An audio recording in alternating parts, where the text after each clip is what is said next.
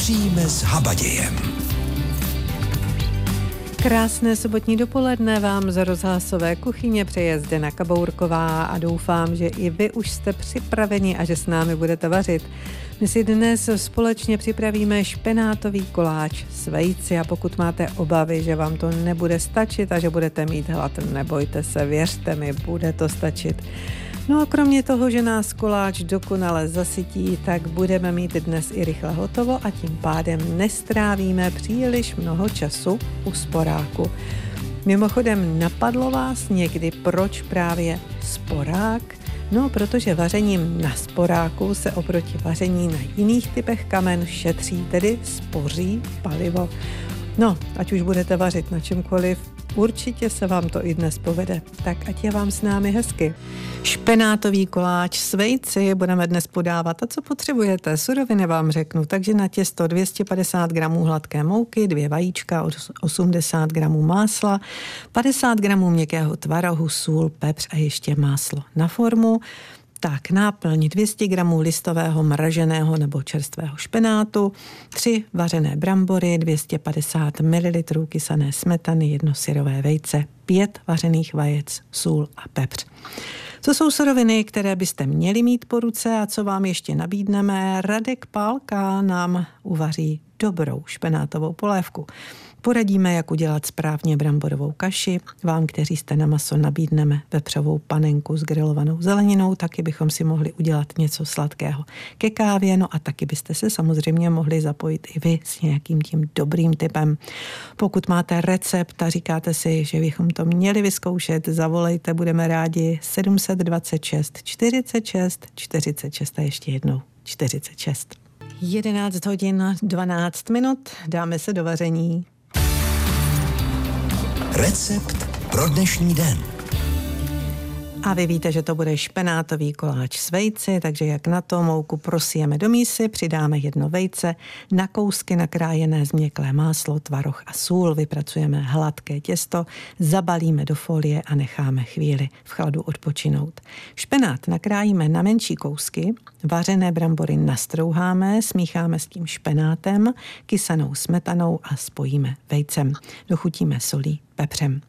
Formu na koláč vymažeme máslem, ze dvou třetin těsta vyválíme plát a vyložíme tu formu tak, aby okraj těsta převyšoval tu formu alespoň o 1 cm. Těsto ve formě naplníme špenátovou směsí, poklademe nakrájenými vajíčky, okraje těsta potřeme rozšlehaným vejcem, ze zbytku těsta vyválíme plát, položíme na náplň a koláč hezky uzavřeme.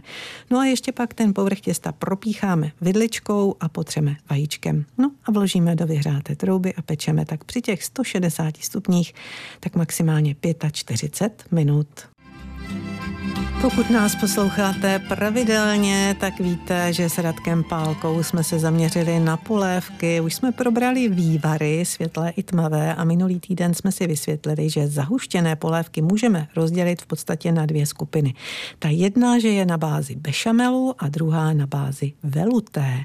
No, tak jsem sama zvědavá, jak se rozhodne Radek Pálka, který nám teď uvaří špenátovou polévku. V tomto případě já teda budu dělat na bázi toho veluté, to znamená, že používám vývar, ale jak jsem říkal, pokud někdo nechce, může klidně použít mléko, udělat to na bázi bešamelu. Budeme potřebovat 40 gramů másla, jednu větší cibuli, 30 gramů hladké mouky, 1 litr vývaru, 200 gramů špenátu listového, ideálně čerstvého, hmm, ale hmm. v tomto období třeba můžeme použít mražený, dva stroužky česneku, 100 ml smetany ke šlehání, hrst nastrouhaného parmazánu na ozdobu na talíř. Aha, tak to tam nedávám, dobře, tak to si tak. já poznamenám. A sůl a pepř ještě k tomu. A sůl a pepř, samozřejmě. Eh, co jsme možná neřekli, eh, a já se teda to řeknu tady v rámci toho receptu, když se tam dává potom do toho veluté nějaká mléčná složka, ať už teda to je smetana nebo, nebo mléko, je dobrý jí dát úplně nakonec a už nevařit. Mm-hmm. Jo? Protože mm-hmm. vlastně, když to potom převaříte, může tam být něco, co má přirozenou kyselost, což třeba v tom případě eh, špenát má, kyselinu listovou a mohlo by se stát, že vám to srazí. Srazit. Jo? Mm. Takže skutečně mít vyladěnou tu polévku, provařenou všechno a těsně před koncem tam přidat tu smetanu a jenom jakoby zahřát, ale už nedostat tomu varu, aby se ta smetana nesrazila. A co když tu smetanu zahřejeme zvlášť a přidáme ji tam tak zahřát? dá se takový, on se tomu říká, dá se jakoby vytemperovat ta smetana, přidat se tam, to samozřejmě pomůže, je to lepší, ale i tak bych to jako by dál ne- nevařil právě s ohledem na nějakou tu přirozenou kyselost. Mm-hmm. Hm? Tak pojďme na to, jak ji děláte. Na másle spěníme cibulku, zasypeme to moukou a uděláme vlastně jížku. Jak jsem říkal, 4 lžíce e, mouky na litr vývaru, zalijeme vývarem, pečlivě rozmícháme, přivedeme k varu, osolíme, opepříme a necháme takových 10 minut vařit. Už jsme si říkali proč.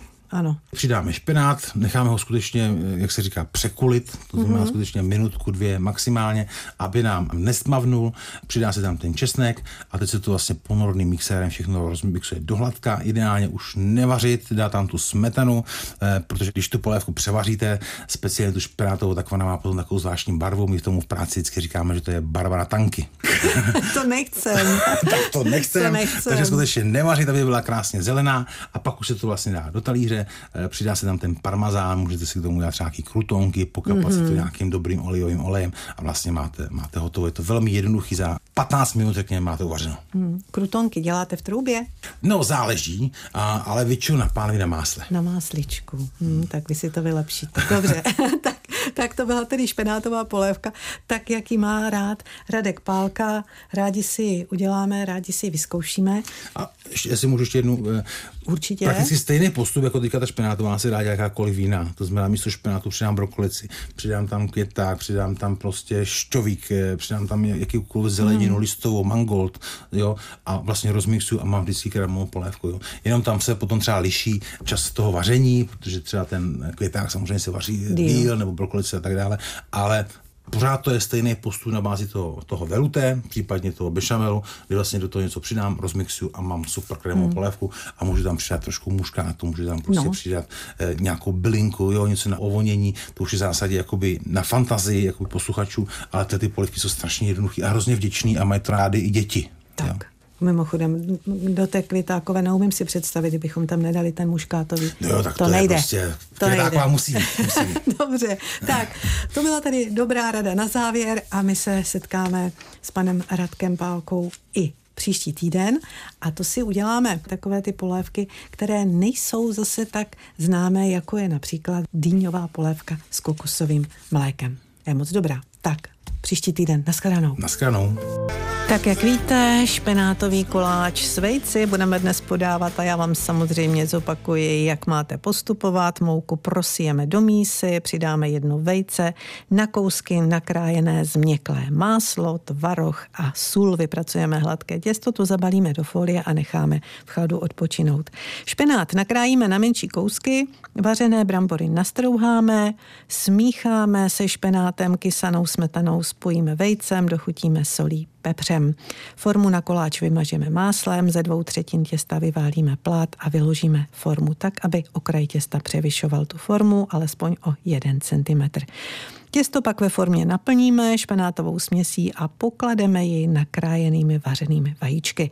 Okraje těsta potřeme rozšlehaným vejcem, ze zbytku těsta rozválíme plát, položíme na náplň a koláč uzavřeme a povrch toho těsta ještě propícháme vidličkou a potřeme vajíčkem. Vložíme ho do vyhřáté trouby a pečeme při 160 stupních asi tak těch 45 minut. Vaříte se Zdenou Kabourkovou. Tak a já jsem zvědavá, zdali opravdu vaříte. To je totiž to, co jsem vám četla, recept pro dnešní den, ale co zítra? Co pak budete vařit, už víte, nebo váháte? Tak v tom případě tu pro vás máme tip a vážně to stojí za to. Takhle si udělat vepřovou panenku s grilovanou zeleninou. Co říkáte? My jsme tohle maso nevybrali náhodou, patří asi mezi ty nejlepší kousky vepřového. Je nejméně tučné, jemné, křehké a dobře stravitelné. Nejvíce hodí na minutky nebo na pečení. No a jak tu panenku upravíme, to nám dnes řekne Martin Franče, se kterým vařila Jana Kudevejsová. Tedy ona se přiznala, že že ani tolik nevařila, jako spíš povídala a ochutnávala. Dneska nás čeká špalek z vepřové panenky, takže tam je ta hlavní surovina asi jasná. Určitě je to vepřová panenka, vůbec hlavní surovina pro tento pokrm a to se podává na grilované zelenině. A špalek, to znamená, že uřízneme asi pořádný kus toho vepřového masa. Určitě je to prostě maso v celku, nejsou to žádné medailonky, je to vlastně jako by celá ta panenka, celý ten váleček, z toho si jako odřízneme jak ten palec, který je tam jakoby na, na špičce toho masa a zbavíme eh, maso ty vrchní blány. Vepřová panenka, to je tedy jasné. Jaké další suroviny budeme mít napsané na tom našem seznamu na nákup pro dnešní vaření? Budeme tam mít napsaný lilek, cuketa, čerstvé bělinky, paprika a cibule. To bude zelenina, kterou budeme grilovat. Tam eh, asi ten lilek mě napadá, že bude chtít trošičku času, aby se vybrečel, jak se říká. Já si myslím, že nejlepší je to čerstvý, prostě nakrájený a na olivovém oleji opečený. Opravdu to chce taky rozpálenou pánvičku, aby se nám to vorestovalo, aby se to redustilo, protože ta zelenina pouští vodu. Čím víc rozpálená ta pánvička, tím líp se nám ogriluje a zůstává křupavá, není to vydušený a vypadá opravdu vorestovaně a má to takovou zlatovou barvu. Takže když to budeme grilovat opravdu z prutka, tak ani není potřeba tu zeleninu nechávat nějak eh, odležet. Není, opravdu není. Je to prostě důležité, aby jsme měli opravdu čerstvou zeleninu a opravdu z prutka ji vorestovali. Když nebudeme mít potřečně rozpálenou pánvičku, tak opravdu zelenina prostě bude pouštět vodu a bude se nám to dusit a vlastně ten pokrm úplně ztratí ten efekt. A je na grilovanou zeleninu lepší nějaká ta hluboká pánev?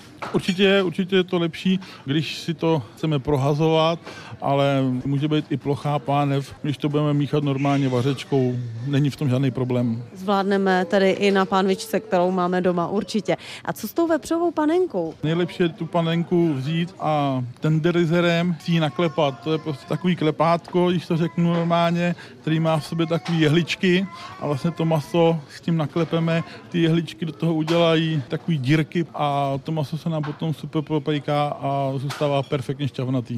A to děláme taky na pánvičce, nebo je potřeba grill? Můžeme udělat na pánvi samozřejmě, ale samozřejmě na grilu je to lepší. Upečeme panenku, obložíme grilovanou zeleninou a ještě tam zazněla směs bylinek a ty budou potřeba na maso, do zeleniny nebo na ozdobu. Určitě do zeleniny, maso si z prutka si ho opečeme a pak pozvolně dopíkáme. Samozřejmě záleží na každém, jak to má rád. Někdo má rád eh, ten střed nechat trošku růžovější, tím pádem se to nevyopíká tak dlouho. Někdo to má rád úplně propečený, tak opíkáme trošku díl. Zeleninu si nakrájíme na kosky, cibuli nejlepší rozkrojit na půl a na čtvrt a pak vyloupat, aby nebyla krájená. Vosolíme a z prutka opékáme na olivovém oleji a potom ke konci pečení přidáváme bylinky. Může to být petrželka nasekaná, nasekaný šnitlik, ale důležité je ty bylinky opravdu dávat až ke konci, protože eh, kdybychom to dali hned a jak bychom to opíkali, tak by nám vlastně zčernali tím opékáním a už by nezůstaly krásně zelený. Bude to jídlo takové hodně přírodní, pečené maso, grilovaná zelenina, netřeba asi přidávat nějakou omáčku krémovou. No, omáčku určitě ne, dozdobíme bylinkovým máslem a příprava bylinkového másla je víceméně taky velice jednoduchá. Můžeme si ho připravit dopředu, potom si ho můžeme dát do mrazáku, chvilku a vydrží nám tam, není problém. Máslo necháme trošku povolit, do másla si dáme česnek, my tam přidáváme trošku provenciálského koření a dáváme tam čerstvé bylinky. To všechno smícháme, naplníme do cukrářského sáčku, uděláme si takový bobíky, dáme to na chviličku do mrazáku, ono nám to stuhne, sesype se to do pytlíčku nebo do nějaké krabičky, uzavře a nechá se to v mrazáku a říkám, vydrží to tam, není žádný problém s tím a vždycky tak, jak tomu grilovanému masu, my dáme si jeden takový ten bobík, tím to dozdobíme a je to úplně perfektní. A příloha k tomu podle vás ideální, nebo která je k tomuhle tomu jídlu nejoblíbenější? Tak samozřejmě v těch restauracích jsou prostě nejoblíbenější hranolky, ale přílohu si k tomu musíme zvolit sami. Můžeme dávat bramboráčky, nebo si můžeme udělat takový ty bramboráčkový střapáče, že vlastně bramborákový těsto házíme do většího množství rozpáleného oleje jen tak po žicích víceméně usmaží se jako bramboráky, akorát, že to nejsou pravidelné tvary, nebo si k tomu můžeme dát vařený brambory. Prostě co má kdo rád. I s chlebem nebo s pečivem se to dá jíst. Před chvílí jsme vám nabídli vepřovou panenku s grilovanou zeleninou a pokud jste poslouchali pozorně, tak jste zaznamenali, že si jako přílohu můžeme dát hranolky, vařené brambory, opečené brambory, taky bramboráčky, no a i o nich jsem si povídala s paní Mirkou Tajchmanovou. Ale začali jsme jinou přílohou, kterou máme taky rádi, ale určitě mi dáte zapravdu, když řeknu, že ona není kaše jako kaše. A právě na toto téma jsem si povídala jak už jsem říkala, s paní Mirkou. Dobrá rada do vaší kuchyně. Když máme doma ty brambory, kromě toho, že je používáme takhle jako přílohu, taky z nich děláme kaši bramborovou, taky z nich děláme třeba bramboráky, taky z nich děláme bramborové knedlíky. Vezmu to postupně. Bramborová kaše. Vylepšujete ji nějak? Někdo doporučuje? tak já osobně ji nevylepšuju, ale co je třeba hodně důležité při tom, když se dělá bramborová kaše, aby jsme na její našlehávání a naředění používali teplé mléko. Jakmile se používá studené, tak ta kaše nikdy není tak hladionká. Já třeba osobně mám zkušenost s tím, že není dobré tu kaši šlehat. Někdo ji šlehá šlehačem. Mně se z toho vždycky vytvořila taková klouzavá hmota, nevzhledná, takže to chce opravdu teda jako ručně řádně řádně rozšouchat. Mm. Jinak samozřejmě k tomu vylepšování dá se, co je třeba výborná věc, nemusíme mít ani přílohu, kdy na hotovou kaši třeba osmažíme slaninku, nakrájíme na kostičky šunku, nasypeme na kolečka, nakrájíme třeba na ťovou cibuli, další bylinky do toho zamíchat, cokoliv podle chuti. No a teď ty bramborové knedlíky, to je občas problém. Občas se daří, to bude určitě těmi bramborami, že, že máme dobré brambory. Občas Třeba se říká, že když jsou brambory nové, že nemáme riskovat a nemáme to dělat. Je to pravda, protože v nových bramborách je vlastně málo škrobu a my ten škrob, pokud chceme z nich udělat knedlíky, musíme dodat. Takže škrobovou moučku, klasický solamel, bramborovou moučku. A to vlastně společně s hrubou moukou smícháme, přidáme k tomu ty nastruhané brambory a pak by se mělo dílo podařit. No a do třetice jako oblíbená příloha to bývají bramboráky. Je to zvláštní, někdy se vám povedou a hned na poprvé krásně zlatavý a nádherně ho otočíte. A někdy ne a ne, trhá se, rozpadá se, Čím to je? Tak, u těch bramboráků je to opět těma bramborama. To znamená zase, eh, pokud je třeba brambory pouští hodně vody, tak je potřeba tu vodu z těch bramboráků, z toho těsta vlastně odebírat. U správné přípravy bramboráku je samozřejmě důležitý i to, jaké procento mouky se do toho přidá. Pokud ji přidáte hodně, tak sice vám ten bramborák bude držet, ale bude eh, velice nechutný. A takže chce to přiměřeně mouky, samozřejmě vejce, které nám to pojí a já třeba mám takovou zkušenost, že teda připravuju bramboráky na hrubém struhadle a když to těsto vlastně dám na pánev, nenaleju, protože to se nedá, jak je hrubý, mm. tak ho vidličkou rozmačkám vlastně po celý té ploše, čímž to spojím dohromady a pak se mi to lepší otočí. Další věc, která u bramboráku je kámen urazuje správná pánev. Teď jsou vlastně na trhu pánve, který mají tu nepřilnavou úpravu, to jsou vynikající. Na těch se velice pěkně dělá. A další věc, která je strašně důležitá, je správně rozpálený tuk. To se zeptám, používáte tuk, třeba stužený pokrmový, nebo používáte olej? Já teda osobně používám slunečnicový olej. Odborníci doporučují buď slunečnicový nebo i řepkový, že prý je dobrý, tak mm. nevím, jak, jak vy. Eh, určitě ten řepkový olej v poslední době eh, zaznamená má obrovskou inovaci, protože tím, jak neustále zkoumáme naše zdravotní problémy, tak se přišlo i na to, že vlastně řepka obsahuje látky, které nám sklidňují žaludeční sliznici, střední sliznici, která obsahuje takové masné kyseliny, které naše tělo potřebuje. Takže podle některých zdrojů se ten řepkový olej dostává dokonce kvalitou na to slunečnici už. No to jsme úplně odbočili. Dostali jsme se úplně někam jinam. Já vím, že vy jste zase připravila pro nás i nějaké ty recepty, nějaké ty dobroty bramborové. Co bychom si mohli udělat a co by třeba i byla taková rychlovka, protože většinou z těch brambor máme takové rychlovky. Co to bude? Utopené bramburky s hermelínem. Je to nejenom rychlovka, ale to teda ohromně z hlediska zdravé výživy výborná věc. Připravuje se Takže máme malé brambory, pokud nemá někdo malé brambory, tak samozřejmě se nakrájet na přibližně stejnou velikost. Ty brambory se musí uvařit, takže si to můžeme vlastně připravit den předem. Brambory vychladlé narovnáme do misky, která je vymazaná maslem nebo nějakým tukem. Samozřejmě osolíme, trošičku opepříme, eh, navrh zalijeme zakysanou smetanou, posypeme naťovou cibulkou, můžeme posypat třeba ještě koriandrem nebo bylinkami, které máme. Navrh navrstvíme na plátky nakrájený hermelín a necháme zhruba 15 minut při 180 stupních zapéct. Špenátový koláč s vejci budeme dnes podávat a já vám samozřejmě zopakuji, jak na to do třetice všeho dobrého. Tak tedy mouku prosijeme do mísy, přidáme jednu vejce, na kousky nakrájené změklé máslo, tvaroh a sůl. Vypracujeme hladké těsto, zabalíme do folie a necháme v chladu odpočinout. Špenát nakrájíme na menší kousky, vařené brambory nastrouháme, smícháme s tím špenátem, kysanou smetanou a spojíme vejcem, dochutíme solí a pepřem. Formu na koláč vymažeme máslem, ze dvou třetin těsta vyválíme plát a vyložíme formu tak, aby okraj toho těsta převyšoval formu alespoň o 1 cm.